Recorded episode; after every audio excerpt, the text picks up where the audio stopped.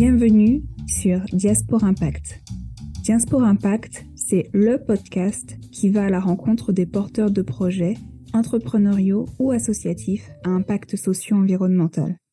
Le point commun de ces porteurs de projets, ils sont tous et toutes issus de la diaspora africaine et ont monté un projet sur le continent. Je m'appelle Lucie Zonza. Après avoir aidé une dirigeante d'association franco-congolaise à communiquer sur son projet sur les réseaux sociaux, j'ai eu envie d'entendre le récit de ces optimistes qui mettent leurs compétences au service d'une transition juste sur le continent. Monter un projet d'entreprise ou d'association entre l'Europe et l'Afrique représente de nombreux défis.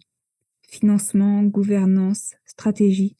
Face à ces questionnements, les porteurs de projets apprennent sur le tas. Ça passe ou ça casse.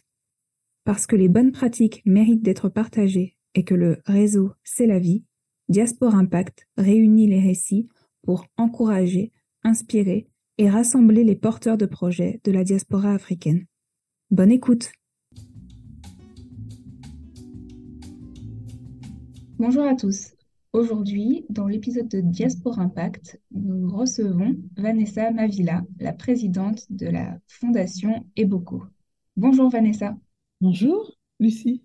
Merci euh, encore Vanessa euh, de, te joindre à, moi pour euh, cet épisode de Diaspora Impact. Alors je t'ai rencontré à un événement, alors je ne me souviens déjà plus du nom de l'événement, mais ce qui était sûr c'est que c'était un événement où il y avait beaucoup de monde, dans une, c'était dans la mairie du 16e arrondissement, et des porteurs de projets de la diaspora ont été invités pour présenter leurs projets devant une foule, un parterre qui était déjà conquis. Et euh, donc, tu es montée sur scène et tu as présenté le projet. Je me suis dit, il me faut Vanessa pour un épisode de Diaspora Impact. Et environ deux mois après, euh, nous y sommes. Donc, merci beaucoup. Merci de m'avoir invitée. Vanessa, est-ce que tu peux nous dire en quelques mots, euh, résumer ce que fait la Fondation Eboco? Qu'est-ce que c'est la Fondation Eboco? Alors, la Fondation Eboco est une organisation internationale qui mène des actions dans plusieurs domaines. Pour faire simple, je dirais qu'on mène des actions pour l'atteinte des objectifs de développement durable d'ici à 2030. C'est vrai qu'on est beaucoup dans la préservation de l'environnement, étant donné que je suis moi-même issue du bassin du Congo, deuxième poumon au monde après l'Amazonie. Et on est également euh, dans la lutte contre les violences faites aux femmes, dans l'éducation. Voilà. C'est un vaste programme. Euh, donc, tu as dit que tu étais originaire du, bassin du Congo et on est bien sur Congo-Brazzaville. Tout à fait, c'est ça. Alors, je tiens à dire que là, c'est aussi une coïncidence parce qu'effectivement, dans la première saison du podcast de Diaspora Impact, il y aura eu plus de la moitié des personnes interviewées euh, qui sont du Congo-Brazzaville. Là, comme je disais, notre rencontre a été une coïncidence, mais ça fait toujours plaisir de parler à nouveau du Congo-Brazzaville, donc euh, on y va. Est-ce que tu pourrais nous, raconter, euh, Vanessa, comment en fait le, projet a commencé, comment cette idée t'est venue? Alors, j'ai décidé de, créer la Fondation Eboco euh, lorsque je me suis rendu compte que le village de mes arrière-grands-parents était en train de tomber dans l'oubli. Donc, euh, c'est un village, c'est un grand village qui a une très très belle histoire et euh, malheureusement, il n'y avait plus que deux familles qui y vivaient. Et ce sont des personnes qui sont très très âgées et vu que les personnes de ma famille ne s'y intéressaient plus, et moi, j'ai été euh, déjà très, très jeune. Euh, j'étais vraiment très attachée euh, au village, puisque mon père mhm. m'y emmenait quand j'étais j'étais plus jeune. Et du coup, je me suis dit qu'avec ce village qui a une très belle histoire, c'était vraiment dommage de, de, le voir disparaître. Donc, il fallait absolument que je fasse quelque chose. Et c'est à ce moment-là que j'ai lancé un projet qui s'intitule Eco Aqua Boko Village, dans le mhm. but de construire un village 100% écologique euh, dans le village de mes arrière-grands-parents, de manière mhm. à faire revivre le village et aussi euh, à lutter contre le chômage des jeunes en milieu rural et à permettre également à ces jeunes de bénéficier d'une formation en éco-construction. Et donc, euh, je suis allée dans, le village de mes arrière-grands-parents. Et lorsque je suis arrivée sur place, la réalité était tout autre. Mmh. Euh, c'est-à-dire que les populations vivaient euh, vraiment dans des conditions très difficiles mmh. et les routes étaient très, très dégradées, surtout en temps de pluie.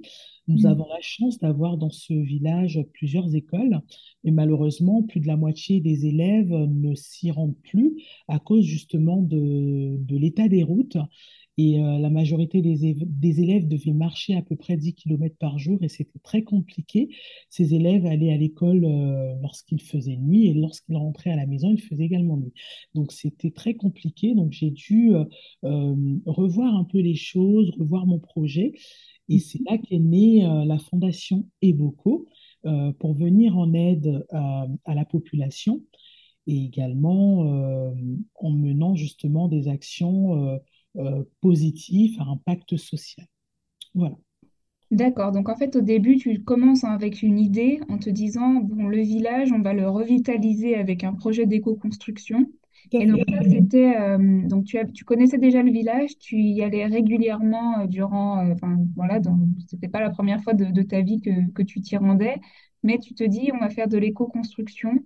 Et une fois en place, euh, la réalité frappe à la porte. C'est ça en fait. Euh, oui, non, c'est pas vraiment ça. En fait, le village euh, dans lequel, enfin le village où je suis en train de bâtir le projet écotouristique est le village de, de, dont est originaire ma mère.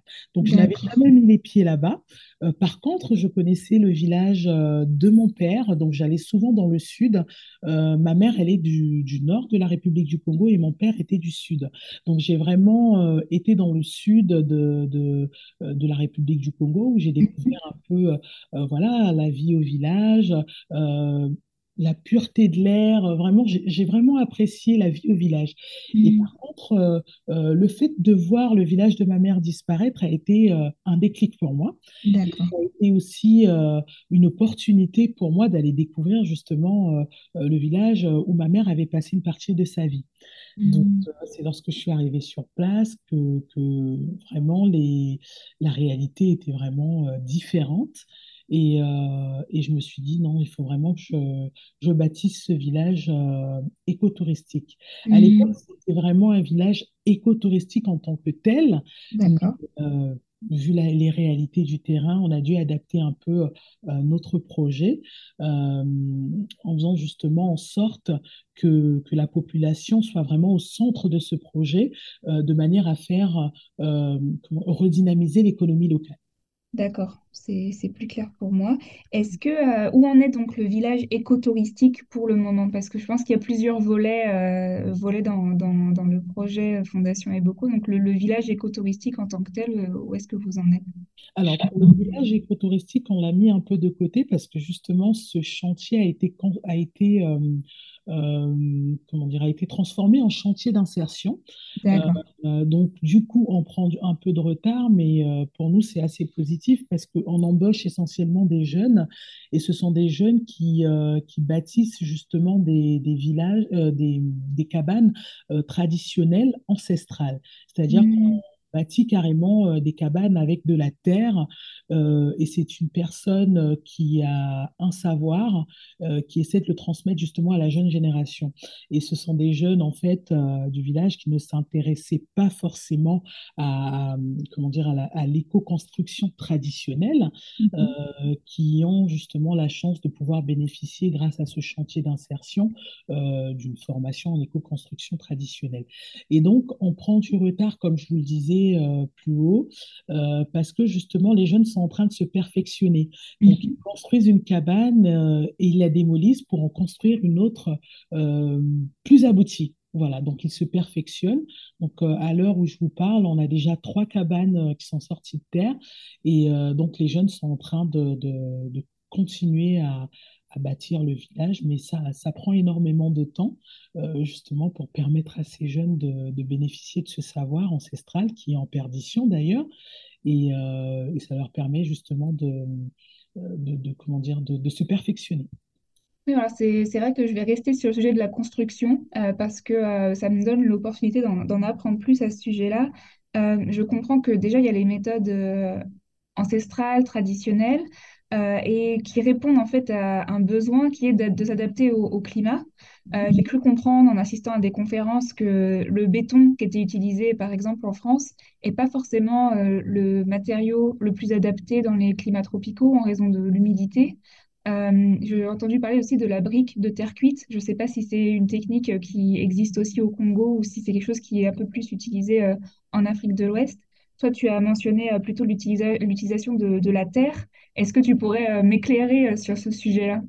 Euh, oui, justement, quand, quand, je dis la terre, c'est justement des briques en terre cuite, en fait. Ah oui, d'accord. Euh, c'est, euh, bah, on va dire que c'est c'est une technique qui est un peu utilisée un peu partout en Afrique et qui malheureusement euh, revient, de, je dirais heureusement que ça revient un peu de nos jours. C'est un peu plus d'actualité, mais c'est vrai que c'est un savoir qui avait tendance à se perdre parce que nous, en Afrique, on a tendance à, à faire du tout béton et le tout béton n'est pas forcément écologique. Euh, donc c'est un matéri- ce sont des matériaux en fait qui s'avèrent très polluants euh, puisque si je, me- je ne dis pas de bêtises, je pars sous le contrôle en fait, il faudrait aller vérifier l'information. Je pense que ça représente en fait 7% des émissions euh, mondiales de CO2. Euh, selon un rapport que j'avais lu, euh, un rapport mondial euh, du, béton et du ciment, j'avais lu ça il y a quelques années. Donc, il faudrait vérifier l'information, mais je sais que c'est, ce sont des matériaux qui sont très, très polluants.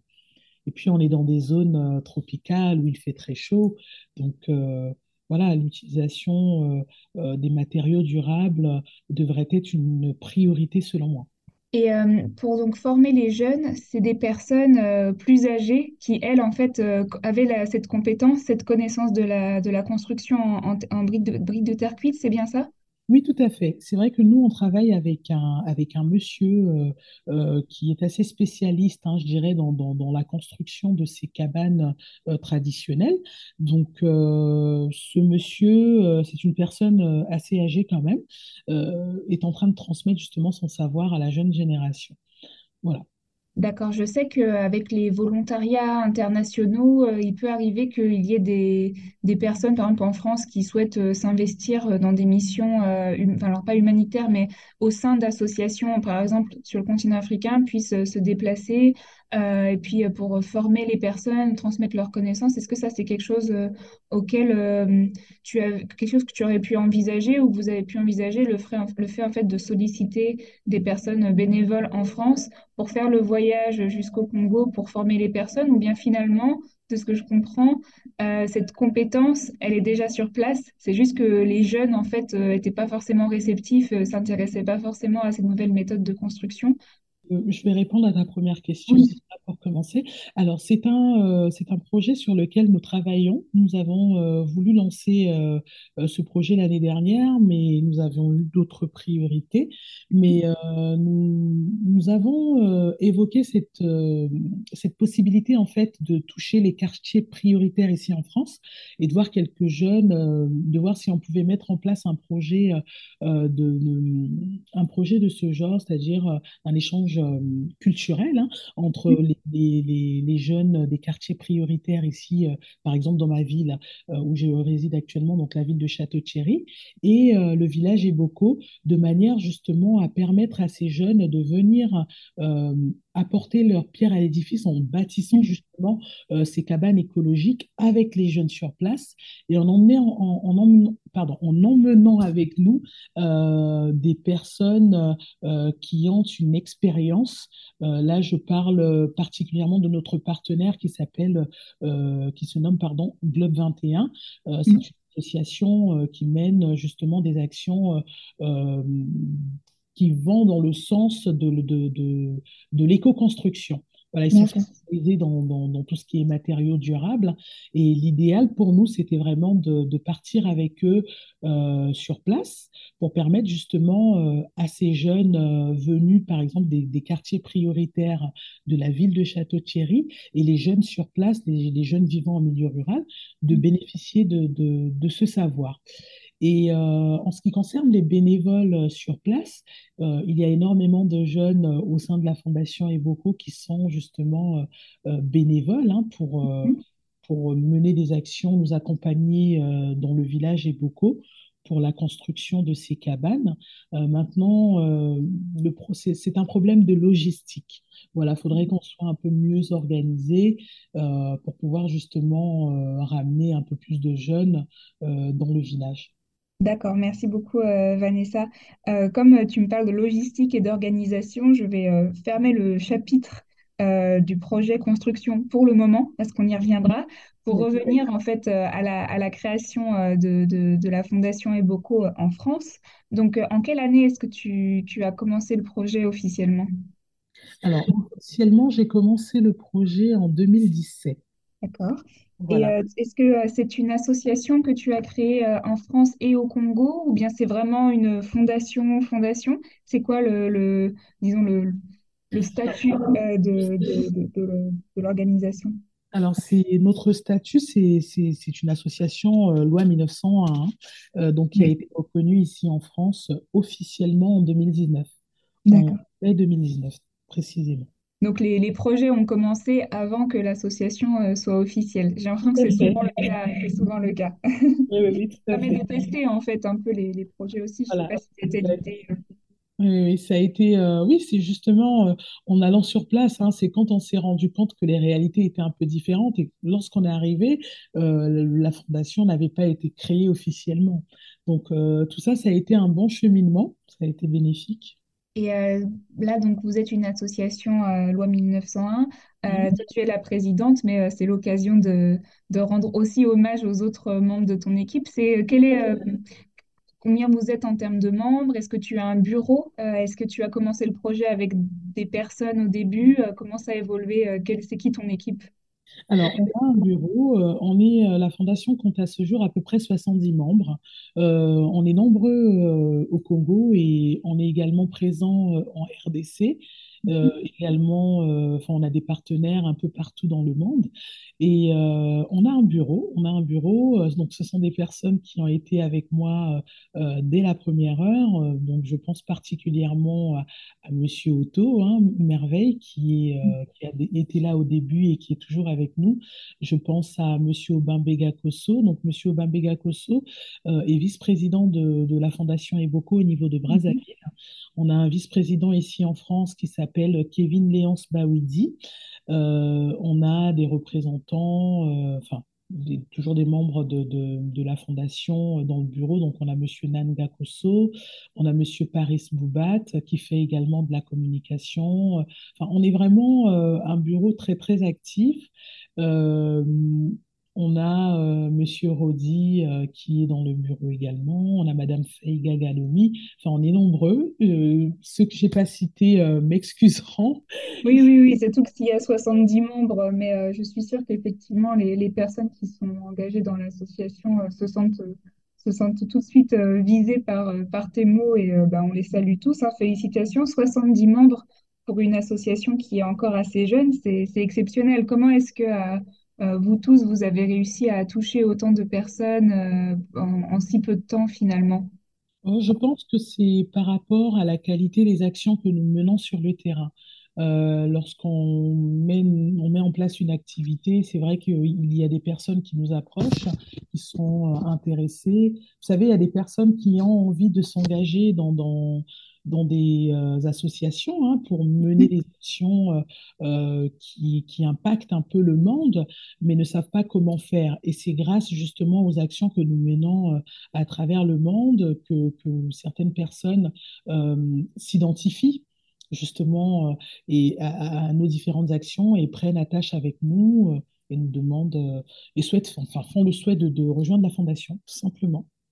Donc, je comprends que, euh, il y a donc une association euh, enregistrée en France. Au. Congo, est-ce qu'il y a un- une organisation euh, en miroir ou bien c'est les personnes en fait qui, qui portent le projet mais sans qu'il y ait d'organisation officielle? Euh, alors, ça fait un moment qu'on qu'on essaie de, de faire reconnaître la Fondation Eboco au niveau de la République du Congo. Je pense que euh, là, ça devrait se faire dans, dans les prochains jours parce que le dossier euh, a été redéposé, encore une Mhm. fois. Et, euh, mais sinon, au Congo-Brazzaville, on a un bureau, hein, on a un bureau. Je reste la présidente, bien entendu, mais il y a des vice-présidents, il y a des chargés euh, de, de, de la communication, il y a des porte-paroles. Mais on se concerte, on travaille ensemble, main dans la main, et lorsqu'il faut mettre en place euh, une activité, on essaie de se concerter. Et, et, on essaie de travailler ensemble pour que cette activité aboutisse. Et, euh, et justement, ce sont euh, ces mêmes membres euh, qui font, qui signent des conventions de partenariat avec les écoles en République du Congo d'autres associations pour faciliter justement, voilà, la- le résultat. j'irais. Parce que c'est ensemble qu'on qu'on est une force et c'est ensemble qu'on peut justement aboutir, enfin faire avancer les choses. Donc en fait, oui, parce que parfois, il y a certaines associations où on se rend compte qu'il y a un président ou une présidente qui peut être une sorte d'hyper-président. Alors bien sûr, euh, c'est pas euh, toujours intentionnel. Parfois, c'est un peu compliqué de trouver des bénévoles et les personnes finissent par euh, travailler beaucoup assez seules, alors qu'une association, c'est un, un travail d'équipe. j'ai l'impression que toi, il y a une, une, une organisation, disons, plus grosse et donc que tu peux plus déléguer. Est-ce que euh, c'est quelque chose que tu as cherché à avoir dès le début, en fait, une, équipe? Euh, j'ai l'impression que c'est un projet qui s'est fait en équipe dès le début, en fait. Euh, c'est vrai que j'ai, on, est une équipe et j'essaie de déléguer un peu pour que chacun se sente à sa place aussi, que chacun mène, enfin, mène des actions au sein de l'association. Et par contre, c'est, vrai que la charge de travail reste quand même importante parce que c'est vrai qu'en tant que présidente, euh, j'aime bien, euh, enfin on aime bien des fois euh, que les choses, comment dire, se mettent en place comme on l'a imaginé. Mais c'est vrai que c'est pas évident, il faut apprendre à déléguer, il faut apprendre à faire confiance. Et j'ai une équipe qui est vraiment très à l'écoute et, et généralement tout marche euh, comme il faut. Mais c'est vrai qu'il y a d'autres, euh, ça n'a pas été facile, hein, parce qu'on a eu euh, également des personnes qui sont arrivées dans le bureau, d'autres qui sont parties. Ça a pas mal tourné aussi, hein, parce que voilà, on n'avait pas forcément la même vision et, et c'était pas forcément fluide. C'est vrai mmh. qu'avec l'équipe qui est en place actuellement, ça va, tout se passe plutôt bien on essaie d'avancer comme on peut. Et lorsque je suis un peu euh, surbooké, j'essaie de demander un peu de l'aide aux membres du bureau, on essaie de déléguer. Et mm. euh, c'est vrai que ce sont des membres qui sont très, très actifs aussi hein, et qui apportent beaucoup à la fondation. Mm. Bah, encore une fois, euh, voilà, petit hommage à, tous ceux qui, qui écouteront. donc, on a parlé de l'action autour de la construction. tu as mentionné des actions au Congo, Brazzaville, en RDC et dans le reste du monde. Euh, peut-être qu'on peut, euh, avancer sur une autre euh, des actions phares de la Fondation Eboco que vous mettez en place. Alors ça peut être, par exemple, je sais que vous faites des choses par rapport à, un engagement contre les violences sexuelles et sexistes, mais s'il y a un autre projet dont tu souhaites parler, je t'en prie. Quelque chose que toi qui te viendrait à l'esprit, dont tu aimerais parler également. Euh, oui, alors je pourrais vous parler également euh, du prix Interécole que nous avons lancé euh, l'année dernière. Donc, avec plaisir. En octobre 2022, nous avons lancé la première édition du prix Interécole sur l'environnement, intitulé Dessine raconte-moi le bassin du Congo. En fait, c'est une grande campagne de sensibilisation sur le bassin du Congo. Donc, on travaille avec plusieurs écoles. L'année dernière, on a eu trois écoles qui se sont présentées au prix inter-école. Donc, euh, l'objectif était vraiment de sensibiliser euh, les élèves euh, sur, enfin, sur le, leur parler du bassin du Congo et leur faire comprendre que le bassin du Congo est le deuxième poumon au monde et que le c'est le poumon de la planète et qu'il est important justement qu'il était important justement pour ces élèves de, prendre de mettre en place des actions pour euh, protéger la nature, l'environnement et euh, transmettre un peu euh, les bonnes pratiques aux parents et qui les transmettront à leur tour à la famille. cette première édition a eu lieu ben, en, en, octobre, pardon, mhm. et nous avons eu plusieurs, plusieurs gagnants qui ont été nommés éco-délégués. Et donc, en étant éco-délégués, ils deviennent euh, justement, euh, euh, comment dire, ils représentent la Fondation Eboco au sein des écoles. Et, et, donc, ensemble, nous menons des actions justement pour, pour protéger la planète. on aborde plusieurs thématiques comme le recyclage, l'accès à l'eau, l'éco-construction aussi. Hein. on parle également des déchets, la revalorisation des déchets. Donc, voilà, avec euh, c'est une très très belle équipe de jeunes, euh, de jeunes très dynamiques euh, qui qui travaillent avec nous, qui sont qui ont justement été intégrés au sein de de la fondation Eboco Youth Forest Ages. Donc c'est c'est la branche des, des, jeunes au sein de la fondation Eboco. D'accord. fondation Youth, oui c'est ça. Fondation Eboco Youth for SDGs. D'accord. Les jeunes pour l'atteinte des objectifs de développement durable. Voilà, Les euh, jeunes, euh, les jeunes dont tu parles, est-ce que c'est des enfants ou c'est des ados, c'est des jeunes adultes ou c'est les trois? c'est les trois. D'accord. les trois, parce qu'on a des, euh, on a des jeunes qui, des, des petits jeunes hein, qui, ont, euh, qui sont à peine âgés de 10 ans. Donc, euh, ça va jusqu'à jusqu'à 35 ans. Ah, on est jeune longtemps. Oui, oui, oui. Alors, euh, sur un autre projet euh, pour- sur lequel j'aimerais t'entendre, euh, je sais que tu es en train, enfin vous êtes en train, la Fondation beaucoup de monter un- une grande conférence qui aura lieu à Château-Thierry à la fin du mois de mai. Alors, il est possible qu'au moment où le podcast soit diffusé, la conférence ait déjà eu lieu. Oui. néanmoins, les conférences, c'est des projets qui sont difficiles à mettre en place et pourtant qui en valent la peine. Et c'est pour ça que pour les auditeurs et les auditrices, si tu pouvais raconter l'idée, enfin, qu'est-ce qui vous, comment en fait l'idée de cette conférence vous est venue et puis les étapes euh, pour la mettre en place? Là, tu es en plein dedans, donc c'est encore frais et j'espère que tu souhaites en bien en parler et que c'est pas un sujet euh, que bon, ça, quand tu t'arraches les cheveux en, ce moment, mais en tout cas avec plaisir pour entendre parler de la conférence. Alors, euh, ce, ce projet de- de conférence est né euh, euh, parce que justement, en, juin euh, 2022, nous avons eu la chance d'être sélectionnés par euh, l'ONU Habitat euh, par rapport aux différentes actions que nous menons justement dans le village Eboko. Euh, ce sont des actions euh, de, d'éco-construction. Et donc, euh, notre projet avait été sélectionné comme l'une des meilleures pratiques dirigées par les jeunes euh, voilà, dans le monde. Et donc, ça a été diffusé lors du forum sur l'habitat euh, qui a eu lieu en Pologne le, au- le même mois, donc au mois de juin. Et donc, du coup, euh, on s'est dit pourquoi ne pas justement aborder cette thématique qui est vraiment d'actualité, hein, euh, où on parle de, de, de, de ville de demain, de ville durable. Euh, il fallait vraiment qu'on qu'on mette en place un- une conférence. Donc au départ, on était parti sur, euh, sur une, une rencontre en ligne. D'ailleurs, on a mis en place cette rencontre qui a eu lieu, euh, euh, je crois, en novembre également. Donc euh, on, on a eu euh, à échanger autour de ce sujet de la ville de demain, la ville durable, comment on l'imaginait. Euh, donc on a eu pas mal d'acteurs hein, de, de- du secteur très engagés qui ont pris la parole lors de, de- de cette e-conférence. Et du coup, euh, c'était tellement intéressant qu'on s'est dit qu'il fallait vraiment qu'on fasse cette, euh, cette rencontre en personne. Donc, euh, c'est là que nous avons décidé justement de, de- créer, justement, de mettre en place euh, cette conférence. Et donc, ça n'a pas été facile parce que normalement, on aurait dû mettre en place la conférence, elle, dev- elle aurait dû avoir lieu, excusez-moi, le 8 euh, avril. Non, au départ, c'était le mois de février. Après, ils ont changé pour le mois d'avril et puis finalement pour le mois de mai. Donc, euh, c'était euh, une question logistique et aussi il nous fallait un peu plus de temps pour, mieux organiser les choses.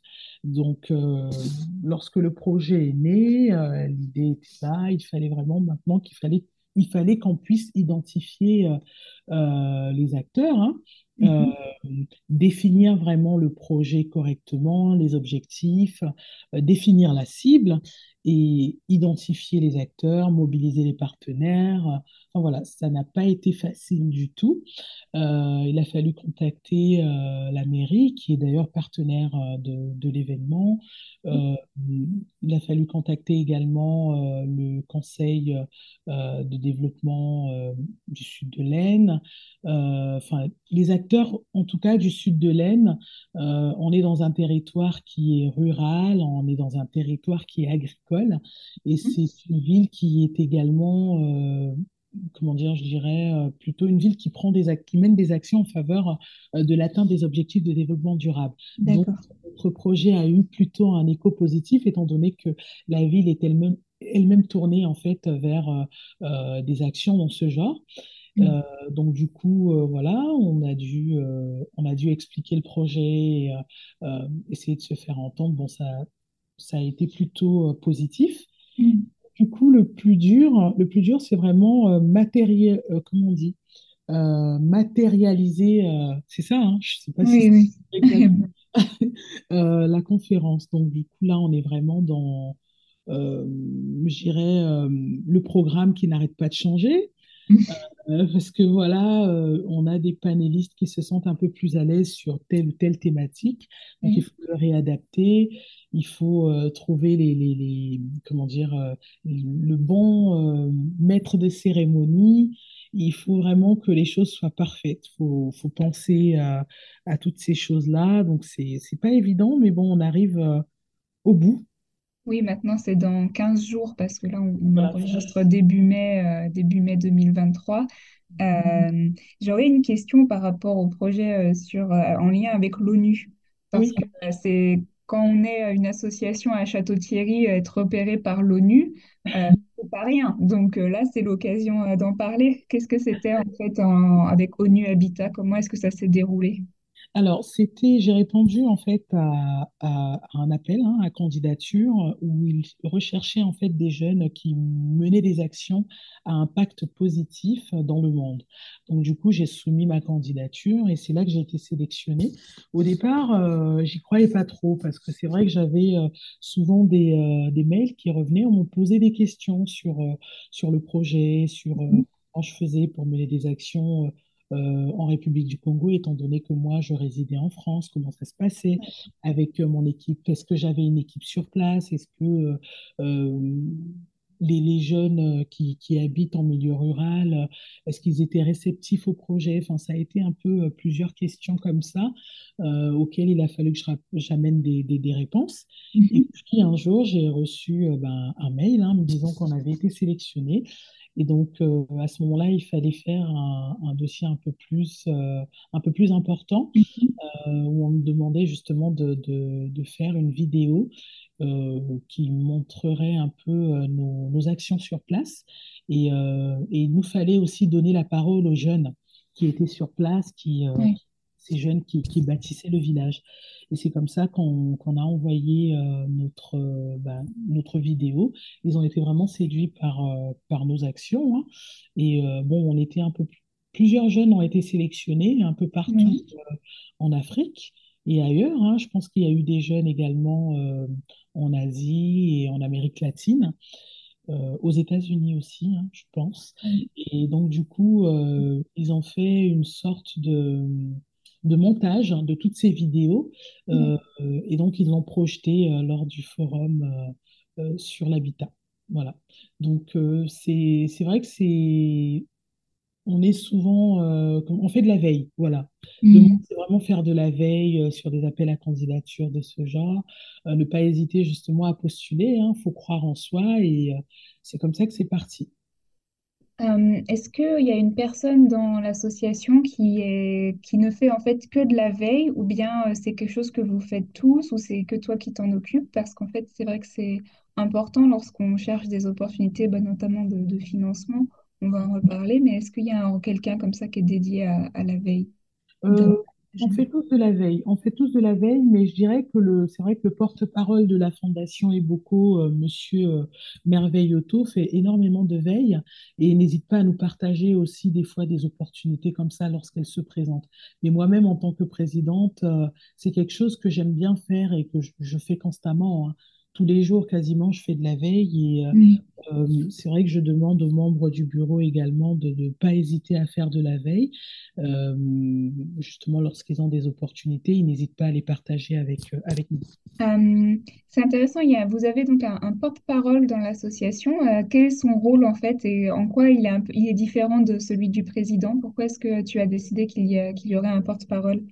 Alors, j'ai décidé euh, qu'il y ait un porte-parole au, sein de la Fondation Eboco pour pouvoir justement euh, le mettre, euh, comment dire, le propulser. Le, porte-parole est chargé de la communication hein, de, de, la Fondation Eboco sur les réseaux sociaux, sur les sites Internet, mais également lorsqu'on nous sollicite, par exemple, lorsqu'une entreprise nous sollicite ou d'autres associations mmh. nous sollicitent, il est le relais en fait. Il fait relais entre l'extérieur et puis, et puis le bureau.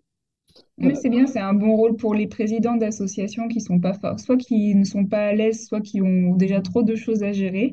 Voilà, c'est complètement possible en fait de déléguer ce rôle-là à une personne. tout à fait, oui. Merci par rapport au projet euh, ONU Habitat, c'est c'est très intéressant. Et euh, l'appel à candidature euh, était en français ou en anglais au début? Euh, en anglais, en En anglais, anglais, oui.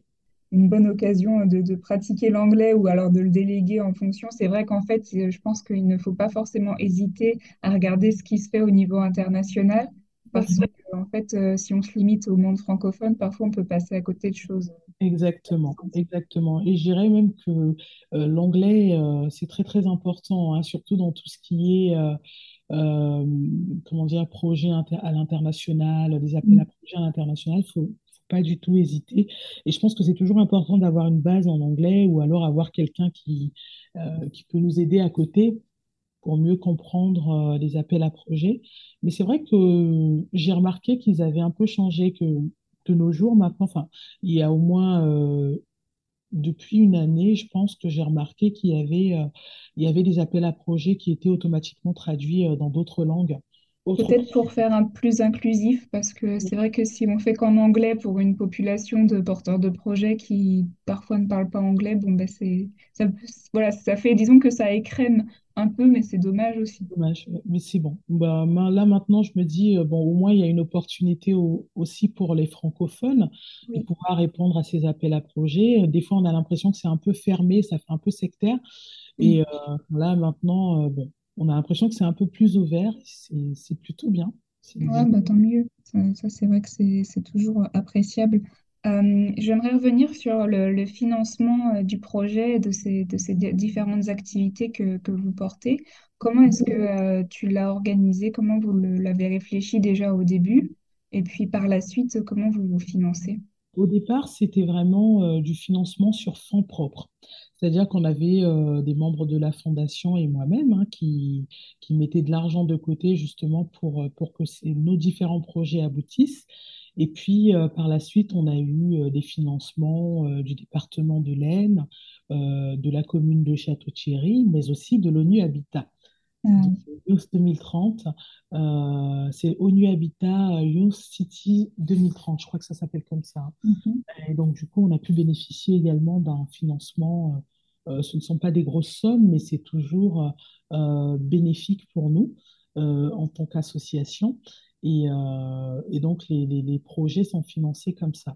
Au niveau des financements, une fois qu'en fait on commence à recevoir de l'argent d'institutionnels, notamment, que ce soit d'ailleurs en, France ou, à l'international avec l'ONU, j'imagine qu'on attend de vous en contrepartie ce qui s'appelle dans le milieu un reporting, que vous euh, rendiez compte en fait de la manière dont l'argent est utilisé. Euh, est-ce que ça c'est quelque chose qui a demandé une montée en compétences? Euh, Comment est-ce que vous, vous le gérez? Parce que je, je comprends que ça peut prendre parfois un peu de temps et être un peu complexe.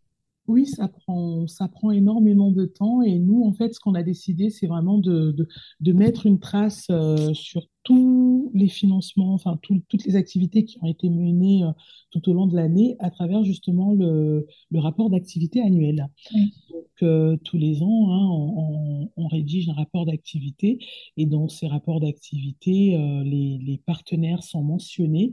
Également, on a également un rapport financier euh, que nous envoyons justement euh, à nos différents euh, partenaires. hein. Toutes ces personnes qui nous ont Mhm. soutenus financièrement doivent avoir une trace euh, bah, justement de leur investissement pour voir que cet argent est bien utilisé pour, euh, à travers nos différentes actions, que ce n'est pas de l'argent qu'on a détourné ou, Ouais. ou utilisé pour faire autre chose que ce qui était prévu. Mhm. Voilà.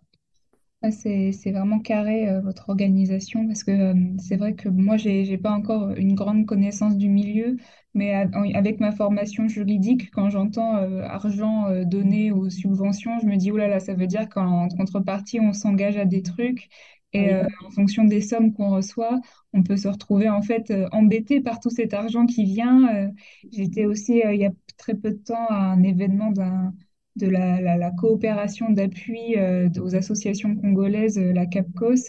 Et il y a un sujet qui était euh, survenu, c'était en fait comment prouver les, les- les paiements effectués lorsqu'on les fait dans un pays où les factures sont pas établies systématiquement et de manière parfaitement claire. Alors, simplement, une solution a été trouvée et il peut y avoir, les institutions peuvent accepter en fait des preuves qui sont pas aussi carrés qu'une facture avec tous les numéros TVA et, compagnie.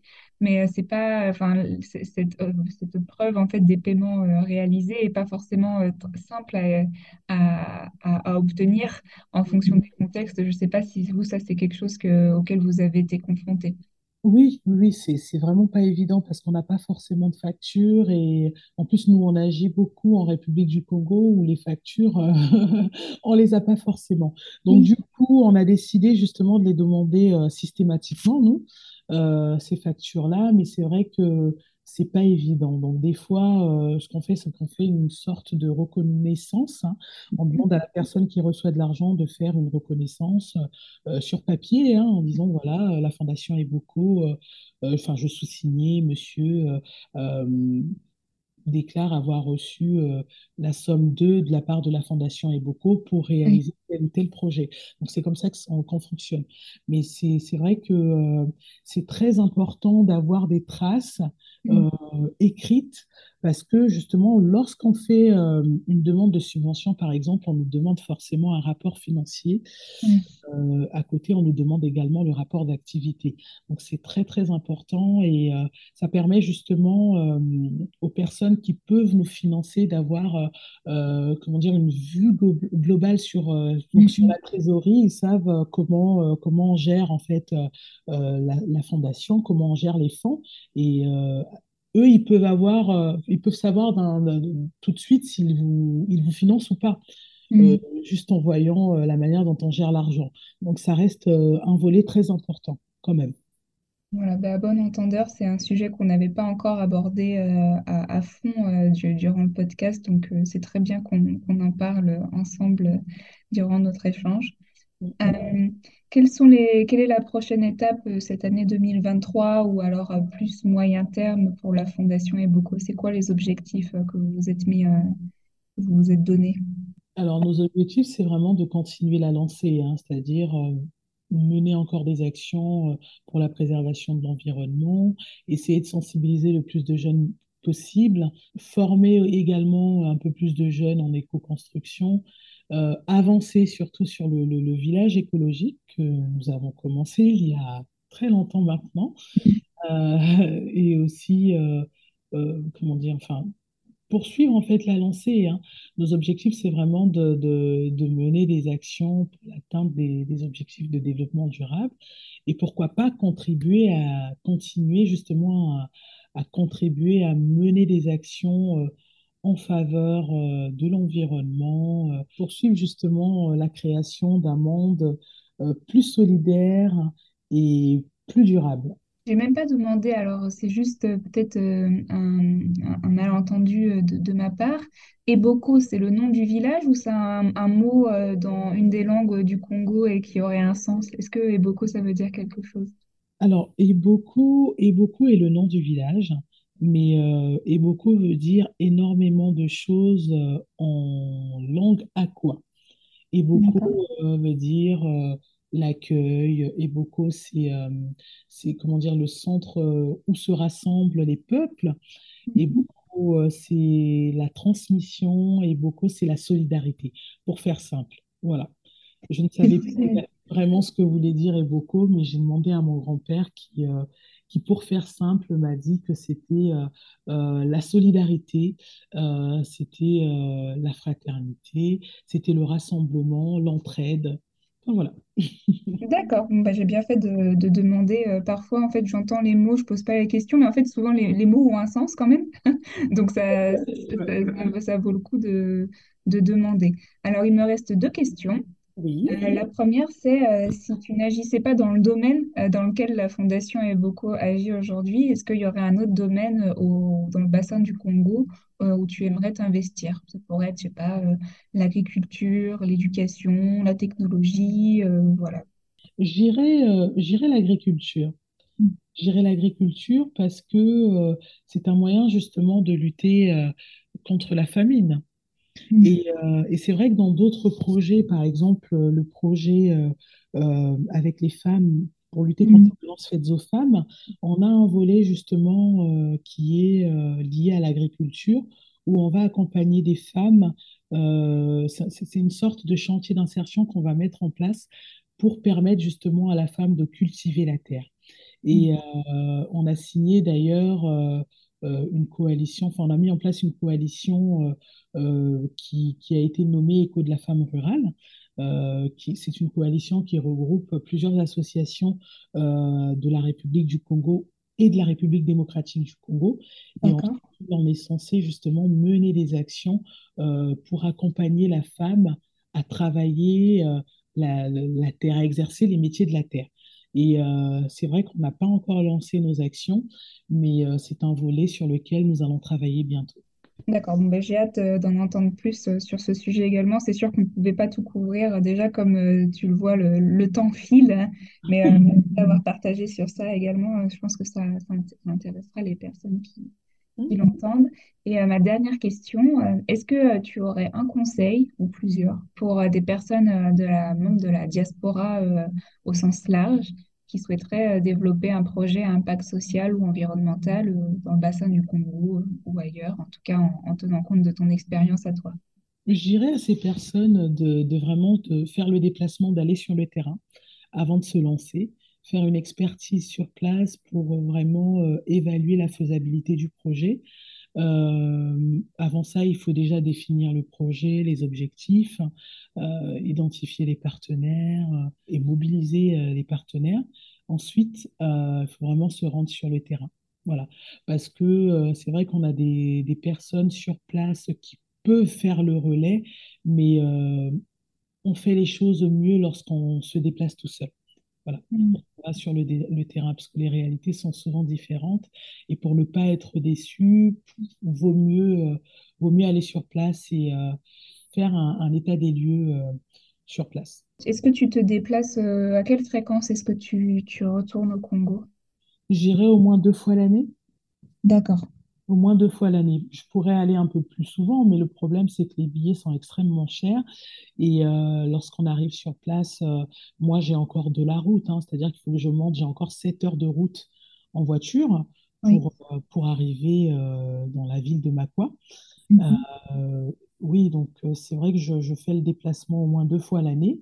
Et c'est vrai que j'ai une équipe sur place. Euh, euh, donc il y a l'équipe à Brazzaville, mais il y a également quelques personnes à Makwa qui peuvent faire le compte rendu. Mais c'est vrai que c'est mieux d'aller sur place pour aller voir l'évolution. Merci pour ces conseils. C'est vrai que, euh, après, tout, ce n'est pas le cas pour euh, tout le monde, mais le fait d'aller voir sur place euh, semble quand même être très important, notamment quand c'est des lieux qui finalement ne sont pas facilement accessibles. et on ne peut pas faire de développement pour les zones rurales au milieu de Brazzaville. Donc, il faut bien à un moment se déplacer. Tout à fait. Merci encore, Vanessa, pour notre échange. J'espère que ça t'a plu autant qu'à moi. moi j'ai très intéressant. Merci en tout cas, je suis très heureuse de participer à ce podcast. Et euh, voilà, j'espère qu'on pourra le refaire la prochaine fois sur une autre thématique. Bah, avec grand plaisir. En tout cas, pour le moment, euh, je te laisse repartir dans toutes les activités de la Fondation Eboco. Euh, quand le podcast sera diffusé, la conférence aura déjà eu lieu. Mais voilà, je souhaite déjà qu'elle ait été, qu'elle a été ou qu'elle fut un grand succès. Donc, je ne sais pas tellement s'il faut utiliser le présent, le passé ou le futur. Mais, euh, ça va bien se passer. Encore merci, Vanessa. Merci à toi, Lucie, et à très bientôt. Et vous, quel impact aimeriez-vous avoir sur le continent africain? Si cet épisode vous a plu, commentez-le, notez-le et surtout, partagez-le autour de vous. C'était Lucie Zonza pour le podcast Diaspora Impact. Retrouvons-nous très vite pour un prochain récit. À bientôt!